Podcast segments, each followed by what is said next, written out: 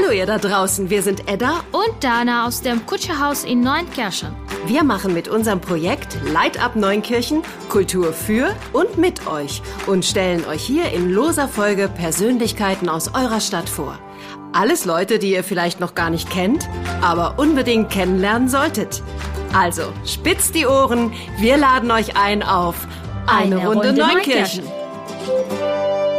Also heute sind wir eingeladen bei den Herrschaften Gravan, Frau Gravan und Herrn Noltus, beide sehr bekannt in Neunkirchen und die haben uns zum Tee und zu Keksen eingeladen und darüber freuen wir uns sehr.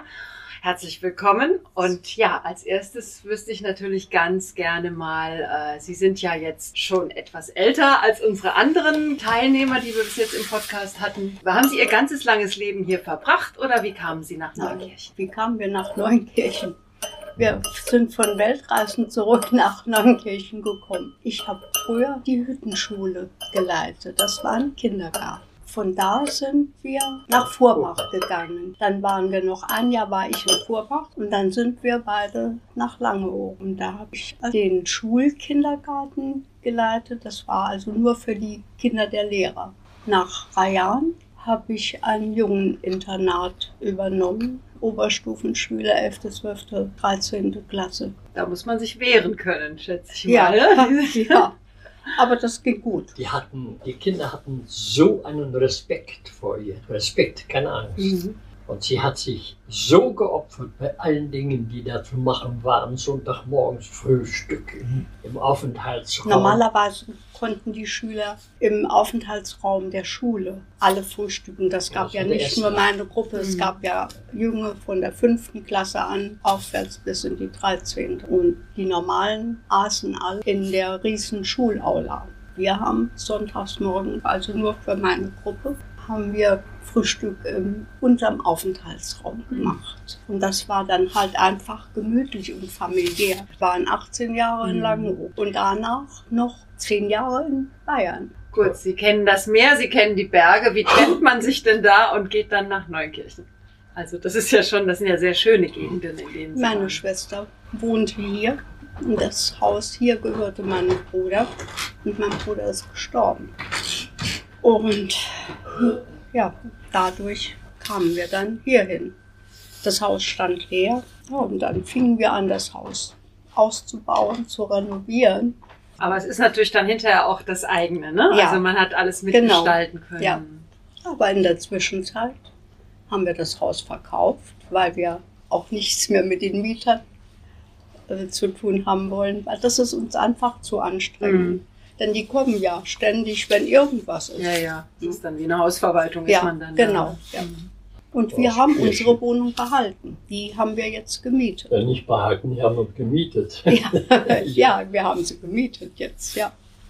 Sie hatten ja ein erfülltes Berufsleben, höre ich da so raus. Ähm, wie füllen Sie denn jetzt so Ihre Zeit? Bei Ihrem Mann weiß ich das, zu dem kommen wir gleich noch. Aber was machen Sie so mit, ihr, mit Ihrer Freizeit? Haben ich habe eigentlich kaum Freizeit. Gell? Nee. Reisen Sie noch? Nein, Nein das konnten wir nicht. Unsere Schwägerin haben wir 14 Jahre lang gepflegt. Und in der Zeit sind wir nicht ein einziges Mal in Ferien oder in Urlaub. Jahre keinen Urlaub gemacht. Ging nicht. Und dann ist sie gestorben, dann ist sie operiert worden am Rücken zweimal. Das haben wir alles hinter uns gebracht. Aber ich denke mal, Sie sind kulturinteressiert, also ja. so wie ich Sie einschätze. Ja. Nutzen Sie denn das kulturelle Angebot, was es in Neunkirchen gibt, oder fahren Sie auch mal nach Saarbrücken? Wir waren viel in Saarbrücken. Letzte war der herrliche Schauspieler, als ich noch 13 war. Von, von als ich ein kleiner Junge war. Als ich ein kleiner, von äh, Erich Kästner. Mhm. Hat er so fantastisch gemacht. Viele Opern haben wir gesehen, Opern sowohl im Kino da, in dem großen Kino, da erinnere ich mich oder erinnern wir uns an eine Aufführung von La Cenerentola von Rossini. Mit der Bert, mit der Cecilia Bert. Eine Inszenierung aus, äh, aus New York war das toll. Mhm. Ja, auch in, haben wir da gesehen, im großen Theater, da haben wir mindestens sechs, sieben, acht Opern gesehen. Aber ich, ich, ich habe so viele Opern gesehen in meinem Leben, dass äh, ich wäre auch Opa dabei geworden bei der Oper. Ne? Mhm. Wir wurden das ganze Leben begleitet von Kultur, von Theater, von Oper, Musik. Bin ich viel mit meinen Schülern hingefahren nach London. grandios, was die Engländer auf die Bühne bringen. Das ist Das unglaublich. ist unglaublich. Und London ist natürlich ein, ein Herzensanliegen von mir als Englischlehrer und Paris ist ein Herzensanliegen von mir als Französischlehrer und die Musik ist auch ein Herzensanliegen von Mhm. mir.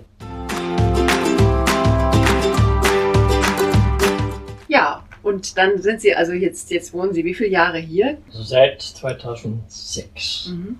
Und haben Sie noch einen großen Freundeskreis auch hier oder ist das eher so der Rückzug ins Private? Klein, Wir haben eine Freundin, der Mann ist vor kurzem gestorben. vor drei Jahren. Das waren unsere ältesten Freunde. Von Anfang an, als wir Mhm. hier waren. Herr Neultus, Sie äh, schreiben ja.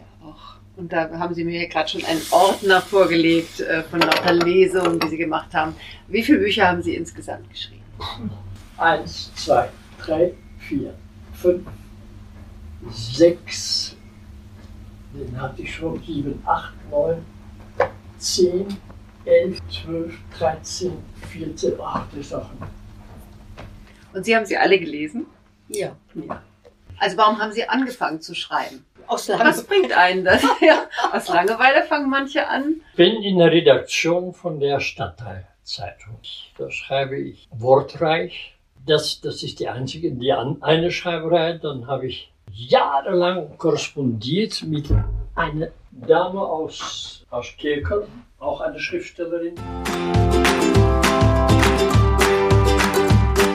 Werden auch nicht aufhören zu schreiben. Also Sie wollen es immer weitermachen. Kann ist für kann ich überhaupt nicht sagen. Ich habe keinen Ehrgeiz mehr, Geld damit zu verdienen, das kann man nicht. Nee, das ist bekannt. Das sagen einem alle. Autoren, die man fragt.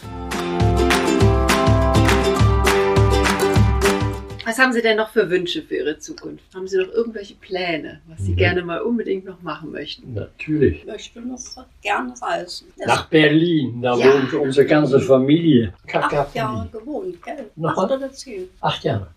In welchem Viertel? Wilmersdorf. Ah, Da Ach. war nebendran, ah, das muss ich erzählen, nebendran war eine Kneipe. Der, wie hieß der, der Kavalier oder gehobene Sorte, Menschen waren drin, vor allen Dingen die alten Damen aus Wilmersdorf. Und die alten Damen, die soffen. Und dann abends, wenn ich da war, ab und zu, das war vielleicht alle zwei Monate mal, dann war eine Dame da, singen Sie doch noch mal, singen Sie doch noch mal. Da sang ich für die, ähm, Freunde, vernehmet die Geschichte von einem jungen Postillon.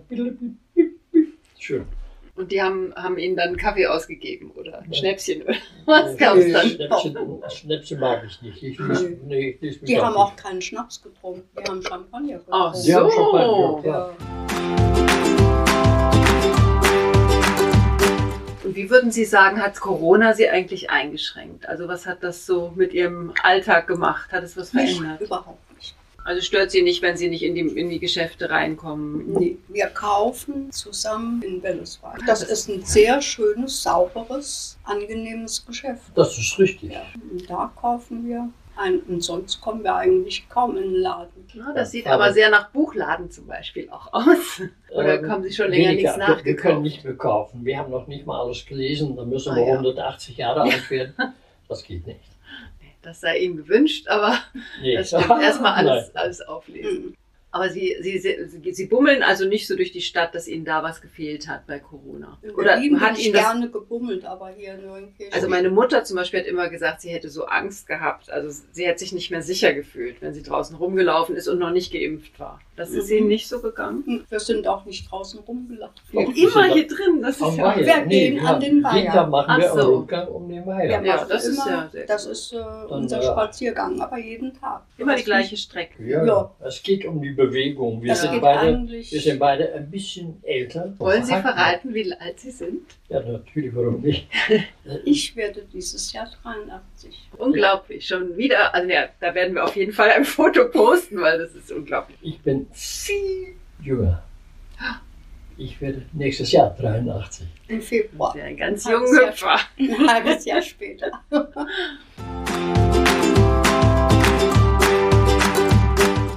erzählen immer was von der Hüttenschule. Das ist aber nicht die Bachschule, oder? Nee, die Hüttenschule ist oben an der Saarbrücker Straße, wo sie ihre Nummernschilder kriegen. Okay, okay das ist jetzt verstehe ich das. das ja. Alles. Wenn Sie ähm, die Königin und der König von Neunkirchen wären, was würden Sie denn gerne ändern an Ihrer Stadt? Wenn ich stick stickreich wäre, wenn ich so, sagen wir mal, 30 Milliarden hätte, würde ich die ganze Stadt umbauen. Auch die Leute wohnen lassen und ja, was würde ich noch mehr machen? Ich würde Armut verhindern. Wie, weiß ich nicht. Dann müsste ich drüber, wahnsinnig darüber nachdenken, wie ich Armut verhindern kann. Aber ich würde versuchen, so viel Arbeitsstellen zu schaffen, dass, dass vielleicht noch fünf Faulenzer, die dürfen dann, dann einladen zum Essen. Ja, das würde ich tun und ich würde viel Grün pflanzen und ich würde, ähm, ja.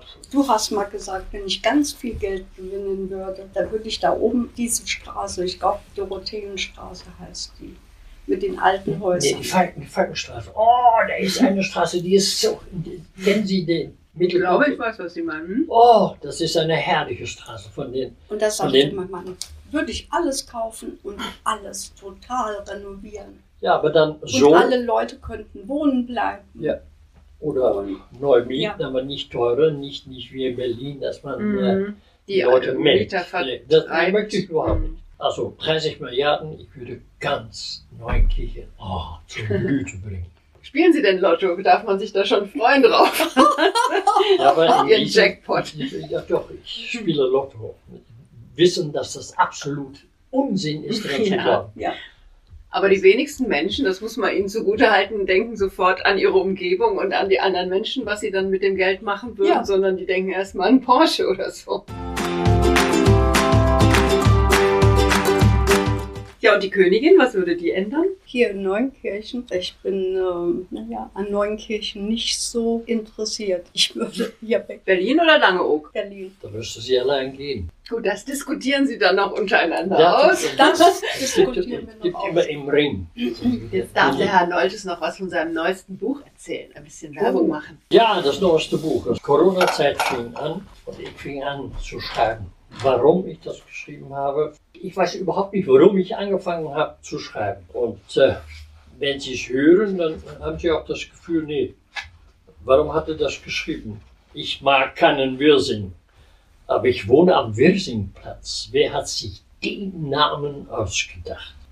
Es hat fürchterlich gerochen, als Mama in der vorigen Woche Wirsing gekocht hat. Jedenfalls fand ich das und habe Bah gerufen. Mama hat sich nicht aufgeregt, nur ein bisschen traurig ausgeschaut. Wirsing, hat sie gesagt, ist ganz gesund. Aber er stinkt. Papa hat sich gefreut, als er nach Hause kam. Wow, hat er gerufen, Wirsing, aber seine Nase muss anderes gerochen haben.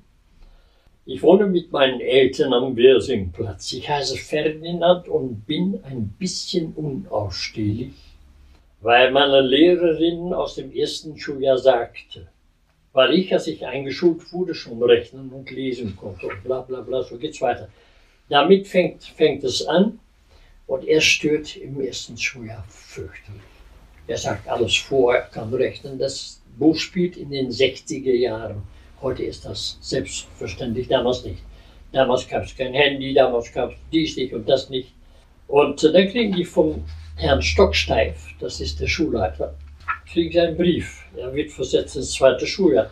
Und dann findet er, warum hat er lesen gelernt? Er fand auf dem Speicher ein Büchlein, das hat sein Vater, der Zeichner ist, hat er ein Büchlein gefunden, das hat Papa gemacht.